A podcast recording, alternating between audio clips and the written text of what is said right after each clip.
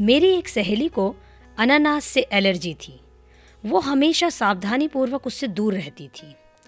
एक दिन उसको एक स्थान पर रात के डिनर के लिए आमंत्रित किया गया और वहाँ टेबल पर एक बड़ा अनानास रखा था, जिसे देखकर वो चकित हो गई।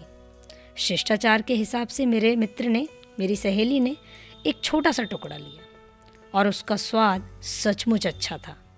उसके बाद उसने कभी भी अनानास के लिए ना नहीं कहा। परमेश्वर की भलाई का अनुभव करने के बाद भजनकार हमें यही करने को आमंत्रित करता है।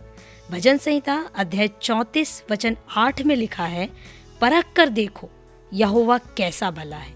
चख कर देखो, यहोवा कैसा भला है। जी हाँ मित्रों, हमारा परमेश्वर, हमारा यहोवा परमेश्वर भला है। परमेश्वर आप सभी को बहुत आशीष दे। God bless you.